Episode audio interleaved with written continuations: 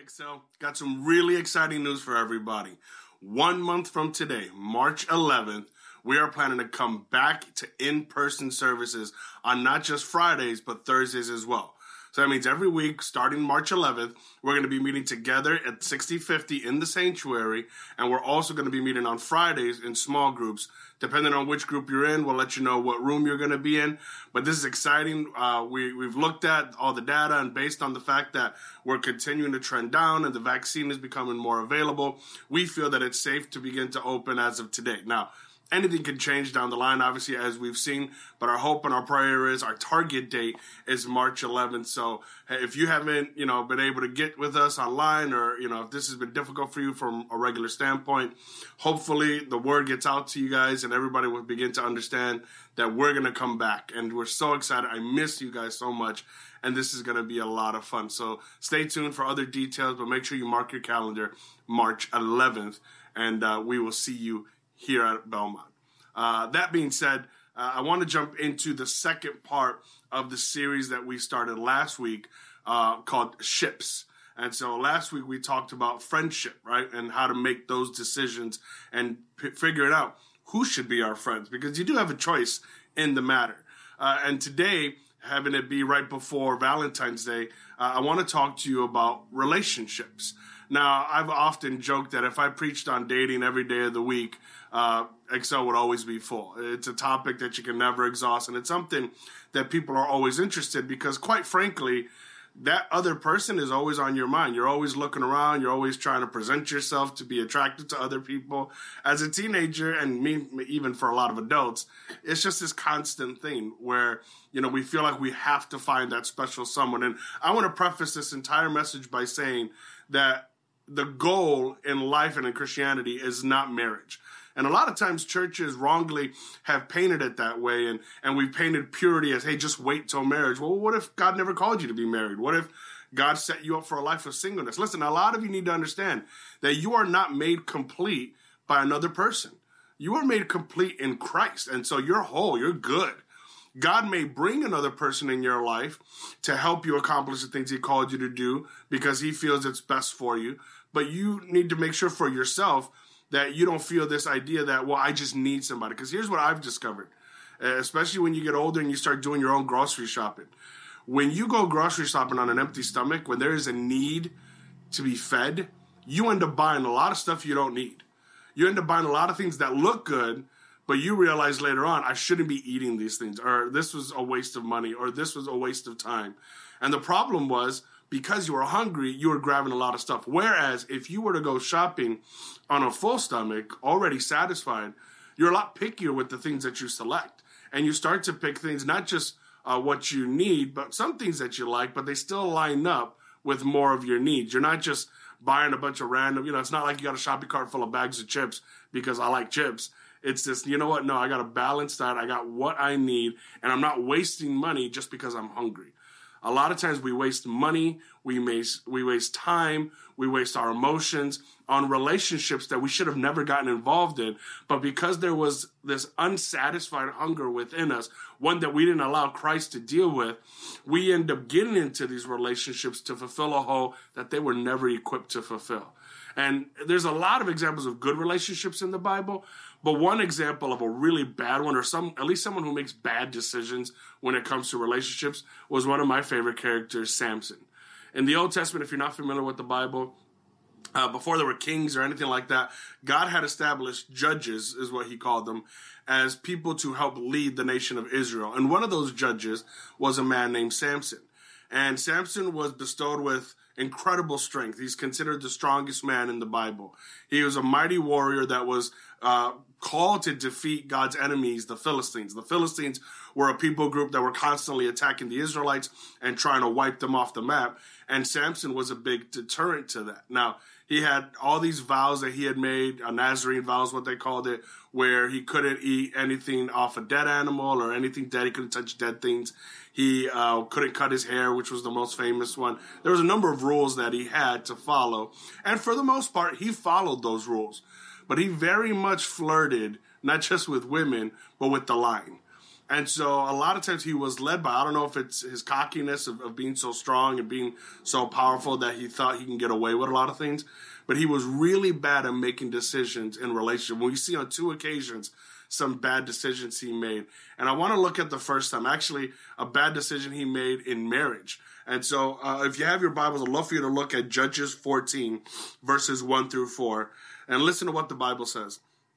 One day, when Samson was in Timnah, one of the Philistine women caught his eye. Now, remember, the Philistines are the enemy in this story. Like, these are the people that not only is he not supposed to be in a relationship with, he's not supposed to associate with at all because they're trying to hurt him and his people and his God. But he caught the eye. This means she was attractive. And when he returned home, he told his father and mother, A young Philistine woman in Timnah caught my eye. I want to marry her. Get her for me. His father and mother objected. Isn't there even one woman in our tribe or among all the Israelites you could marry? They asked, Why must you go to the pagan Philistine to find a wife? But Samson told his father, Get her for me. She looks good to me. His father and mother didn't realize the Lord was at work in this, creating an opportunity to work against the Philistines who ruled over Israel at that time. Now, the Bible goes on to tell us that that relationship did not go well. As a matter of fact, uh, right at their wedding time, he had all these guys that he had rounded up, friends of hers, and he made a bet with them. He gave them a riddle, and he made this bet. And those guys convinced his wife, the girl from Timnah, to trick Samson into giving him the answer to the riddle so they can win the bet. And so she ends up doing that, right? She ends up tricking Samson and to give him to the answer to the riddle. They come to Samson super arrogant, like, we got the answer. And Samson knows the only reason you got it is because she must have said something. And so he pays off the bet, but then he goes nuts. I mean, he like uh, burns down all their fields. He, you know, gets rid of the wife, hands it to the to his best man. He's like, "She's your problem." I mean, he went full on rage mode, killed like thirty guys. Like Samson went nuts on this. Okay, I mean, this is a horrible, horrible breakup. But it's probably a relationship that shouldn't have begun with, right? This a lot of times we get frustrated, we get mad because we're in these bad relationship situations, and we even can get frustrated with God when God's looking at you going, "Yeah, that wasn't me." I didn't ask you to be in that relationship. You put yourself in that situation. And oftentimes, with most of our decisions, but especially when it comes to our romantic decisions, there's this battle in between us. There's this fight between what the Bible refers to as the flesh, your earthly desires, the things that we use physically, our eyes, our senses, you know, our heart. Um, the flesh battles with the spirit, right? The Holy Spirit that's in you, that's directing you, the voice that speaks to you, that tells you this is right and this is wrong, this is what God wants and this isn't what God wants. And those two factors in you are constantly at odds, and you're trying to figure out who do I listen to? And so I want to walk through in this passage that I just read the battle between Samson's flesh and the spirit and how that affects us. And so if you're taking notes, here's the first thing I need you to understand. The flesh, the flesh asked this question when it comes to dating somebody, one of the first things we're looking for do they look good? Now, let's be honest. We'd like to say, well, I'm attracted to their personality. I like somebody who makes me laugh, and uh, you know, I like somebody who's really smart, or I like somebody who you know is family oriented. We say all these things, and they may be very true, but more often than not, the first thing we consider is how they look, or even if they have all those other things. If they're not physically attractive to us, it's hard for that person to have an opportunity. The problem is the flesh makes it all about that. So I'm not saying you need to marry somebody you think is ugly just because it's the right thing to do. I mean, attraction has a role in it, but the flesh makes it all about the attraction. The flesh overlooks some bad qualities, overlooks some character flaws simply because they look good. Samson's only argument, right? His parents are like, Are you sure? Don't you want to marry someone from our own tribe, someone from the people of God? And his only argument was, Guys, you know, he's not saying you don't know her like she's a really nice person or she's a great like she she can convert. Like he's not making any excuses. He's saying yo she looks good. It's almost like he's saying you don't get it. She's hot and i want her. That's literally what he's saying to them. It's it's not love at first sight. It's lust at first sight. Right? He's just lusting after this is you know fleshly desire to want to be with her and, you know, we get that from time to time where you see somebody and you're like, I'm going to marry that person, right? Uh, just, wow, look at them. You, you, can be on TikTok, Instagram, whatever, and you just come across pictures, and that's my husband. We all have these celebrity crushes that we come up with. But listen to what the Bible says 1 Samuel 16, verse 7. But the Lord said to Samuel, Don't judge by his appearance or height, for I have rejected him. The Lord doesn't see things the way you see them. People judge by outward appearance, but the Lord looks at the heart. The flesh only sees and cares about outward things, right? The things that, that we present. And most people only present their best side. Um, you know, a lot of times what you're looking at on Instagram that you're so attracted to, or what you're checking out on TikTok, are just clever angles, clever photography, uh, a lot of makeup, a lot of lighting. Like it's just all these things that are presented in a way to make you think that that's ideal. But God looks so far beyond that. See, that's why we have to be able to listen to the Spirit because while the flesh says, you know, do they look good? The Spirit asks, are they godly? Who are they on the inside? Now, again, this is important for you to understand. I'm talking right now to believers. I'm talking to those of you who say, I have faith in Jesus Christ, I have a relationship with God. This is why you need to listen to the Spirit because the Spirit is in tune with the Spirit and it wants you to understand that this question is more important than how they look. Are they godly? Be careful to make sure that they really are godly because I've been in ministry long enough to hear these things. Well, they believe in God or they go to church or their family is Christian. And those things sound appealing, but usually when we're saying that, we're justifying the fact that we know they're not godly they don't have a strong relationship with God. They're not heading in the same direction that hopefully you and I are trying to go. We're making this excuse in order to justify the fact that we want to be with them, mostly because of how they look. But listen, Matthew chapter 23, verse 27 through 28. What sorrow awaits you, teachers of religious law, and you Pharisees, hypocrites! For you are like whitewashed tombs, beautiful on the outside but filled on the inside with dead people's bones and all sorts of impurity. Outwardly, you look like righteous people, but inwardly, your hearts are filled with hypocrisy and lawlessness. You need to be careful, especially, you know, we're coming back into youth group and we're going to be in person again. There's going to be a lot of people that are excited to see each other. And you got to watch how people treat each other. You can't just see the outside and make a decision on that.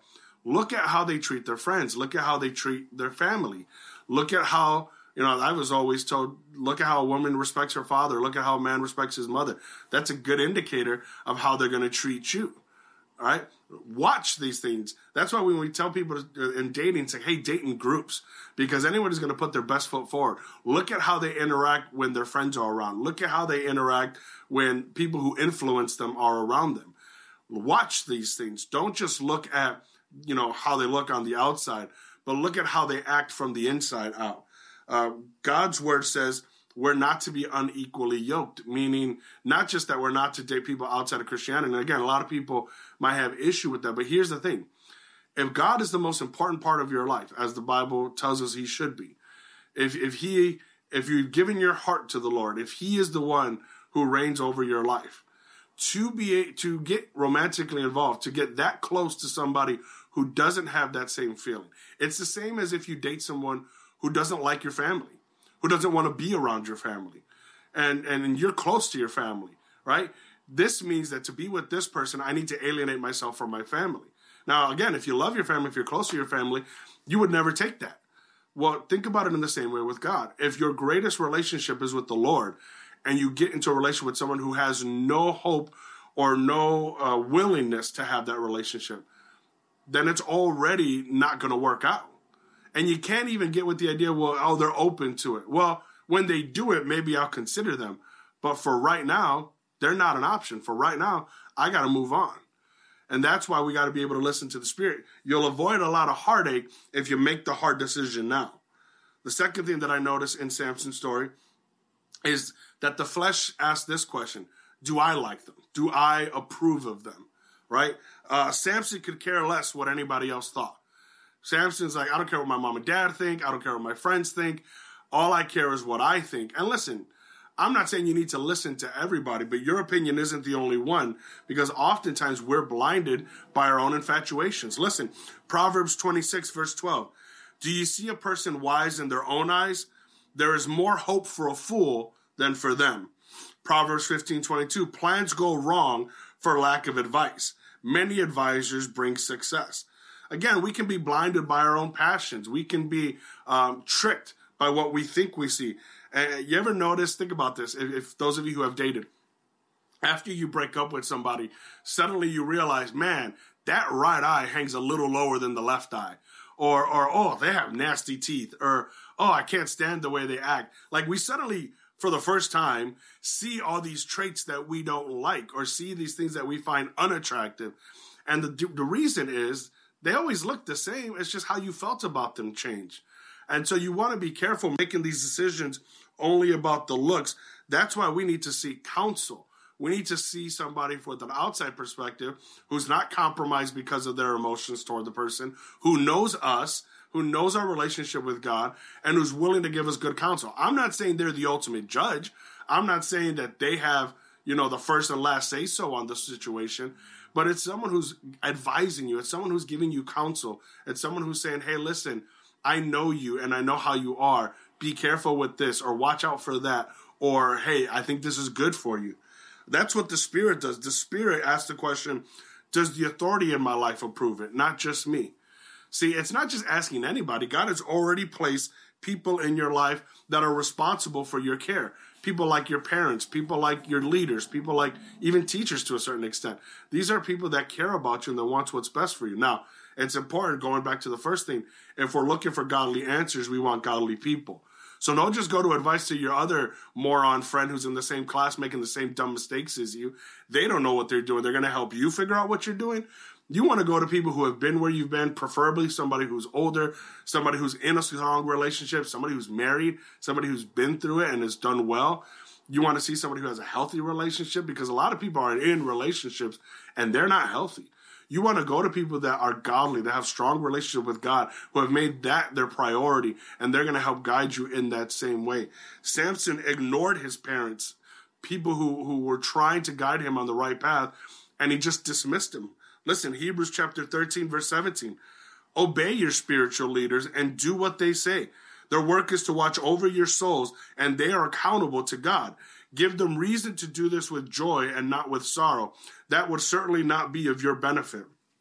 Listen, I've tried to give counsel to a lot of people when it came to relationship, not because I want to be all in your business. Honestly, that's one of the most annoying parts of ministry. I don't like being all in your business, but I have a responsibility before God to care for you spiritually.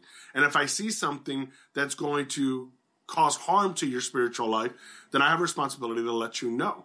And a lot of times people blame me for the way that the relationships are going or get mad at me because they say, Hey, I don't think this is of God simply because they want what they want. Now, am I always right? No.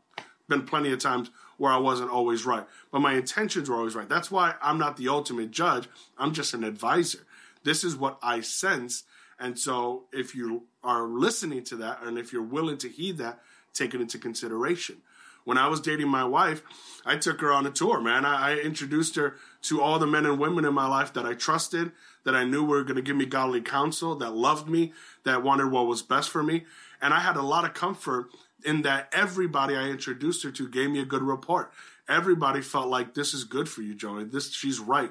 This all works well. I had a lot of confidence because the people that I trusted and, and that I looked to for advice were willing to give me honest feedback. And I was fortunate enough that it was all good feedback. Third thing, and, and this is the last note the flesh asked the question, well, God didn't say no. Right? That's that's the flesh's thinking. When we're thinking about who we want to date and we finally ask God, simply because God says no, we think that that's approval. Uh, Judges 14, verse 4 says something interesting. Let's look back at that. His father and mother didn't realize the Lord was at work in this, creating an opportunity to work against the Philistines who ruled over Israel at the time. Now, if you don't pay close attention, this may appear as if God approved of this relationship with the Philistine woman. But we know that God was against, uh, or that God told the nation not to marry unbelievers. So he's not going to go against what he's already said. It's not that God was in favor of this relationship. God just knew what Samson was going to do. God gives us this thing called free will. And so we get to make decisions in our lives. God's not just going to always stop you from making a bad decision. God knew what Samson was going to do, and God already had a plan to use this bad decision for a good outcome. And so it's not that he approved of it. It's not that he sanctioned it and said, hey, this is what I want for Samson. It's, listen, this isn't going to work out, but I'm going to turn it for the good. Psalm 27, verse 14 says, Wait patiently for the Lord. Be brave and courageous. Yes, wait patiently for the Lord. What is that telling us? Just because God didn't say anything doesn't mean that means yes. You don't just take a no answer for approval. You wait until you get an answer, right? And sometimes that means not doing anything. Sometimes that means not moving forward until you have a definitive answer. That's why instead of just going off of no answer, the Spirit says, I'll wait until I get a yes right? I'm not going to make a decision. I'm not going to move forward until I sense and I get confirmation from the Lord that this is the decision He wants from me. Not just in romantic relationships, but really in anything. When you learn to wait on the Lord, to trust His judgment, to, to allow Him to guide your steps, you will prevent yourself from tripping and falling in a lot of situations that we run into simply because we try to run ahead of God. Listen, Psalm chapter 143, verse 10 says, Teach me to do your will, for you are my God. My gracious spirit, uh, may your gracious spirit lead me forward on a firm footing. Right? The desire of the psalmist is saying, Listen, you're my God. You're the one that's in charge of my life. And so I need you to teach me to do your will. Well, what does that mean? That means you're not going to do God's will naturally, right? Because naturally, you're going to go with what your sinful nature wants right? We're prone to make decisions that are contrary to what God wants, that are contrary to what the Spirit desires. And so I like that the psalmist is saying, God, I need you to teach me how to follow your will because I understand that as your gracious spirit leads me, it'll give me firm footing. It'll make sure that I don't trip and fall. It'll make sure that I stand strong. If you can learn to follow the leading of the Holy Spirit when it comes to decisions in your life, especially romantic decisions. I'm guaranteeing you, you can avoid a ton of heartache. You can avoid a lot of bad decisions. You might be able to avoid a future divorce because you are willing to listen to the Spirit of God. You are willing to listen to the Lord and allow Him to guide your steps. Now, Samson kept making these same mistakes. You would think that after this situation, with this Philistine woman, he would have learned his lesson. But the truth is, he didn't. Right after that, he ends up flirting with a Philistine prostitute. And again, uh, he's just kind of entertaining this thing. And uh, she ends up being um, a spy for the Philistine army. And they convinced her to trick Samson into telling them the secret to his strength. And the Bible tells us that multiple times she asked Samson, and Samson you know, would lie to her, just messing around, and would tell her, well, if you do, you know, this, I'll lose my strength, and you know, tie me up with this kind of rope, and so she would tie him up, and then the Philistines would come in to capture him, and he'd break the ropes, and he'd beat them all up, and this happened a couple times. You'd think that Samson would get the idea, man, maybe this girl's not trustworthy. Maybe this woman isn't the person that I'm supposed to be with. But Samson wanted what Samson wanted, even when he knew it wasn't good for him. Maybe he just thought, well, I can always get away with this because, hey, I always do. And that's the problem a lot of times when we get away with situations. It's like a procrastinator. A procrastinator is born because they get away with procrastinating. And a lot of times when we get away with getting into these bad relationships and messing around with things that we shouldn't be messing around with, we feel like, well, I wasn't struck by lightning, so this must be fine. But I want you to notice something, and this to me has always been one of the scariest verses in the Bible. Judges 16:20. She said, "The Philistines are upon you, Samson." And he awoke from his sleep and said, "I will go out um, as at, I'm sorry, I will go out as at other times and shake myself free." Let me pause right there. This is already multiple times that it's happened, and he says, "You know what? I'm going to do it like I've always done it, right? I've been in this situation before. I got caught up before, but I'm one of the strongest men out there. I'm going to do what I always did. But he did not know, going on with that verse, that the Lord had departed from him. It got to a point where God put his hands in the air and said, You know what, Samson? You're on your own. Listen, if you ignore God long enough, don't be surprised if you turn around to look for him and he's not where you thought he was going to be. God's still moving forward. And if you're unwilling to follow, don't be shocked that you're left behind. And I don't want to get caught in a situation where I need him that I want to look for him. I want to make sure that I'm always where God is. And no matter what situation, I can turn to him. Young people, I'm saying this because in your heart you feel like if you don't find someone now, you're going to be alone forever. No one cares for you. No one's validating you. No one's affirming you. But I need you to understand this is the season where you learn to love God first and foremost, where you learn to be affirmed by Him first and foremost. And when you allow the Holy Spirit to do that in your life, it becomes a lot easier to choose somebody else. My goal in life is to make sure that my daughter is loved and affirmed by her family and by her Lord to make sure that her greatest relationship is with Jesus, so that when some bougie looking dude with some, you know, fancy hair and, and nice style comes trying to sway her, she won't be fooled by his looks. She'll be able to look straight into his heart and see if he's somebody that's worthy of her hand because God has said so or God has not. I love my kid and I want to make sure she makes the best decisions. But I need you to understand, I love you too.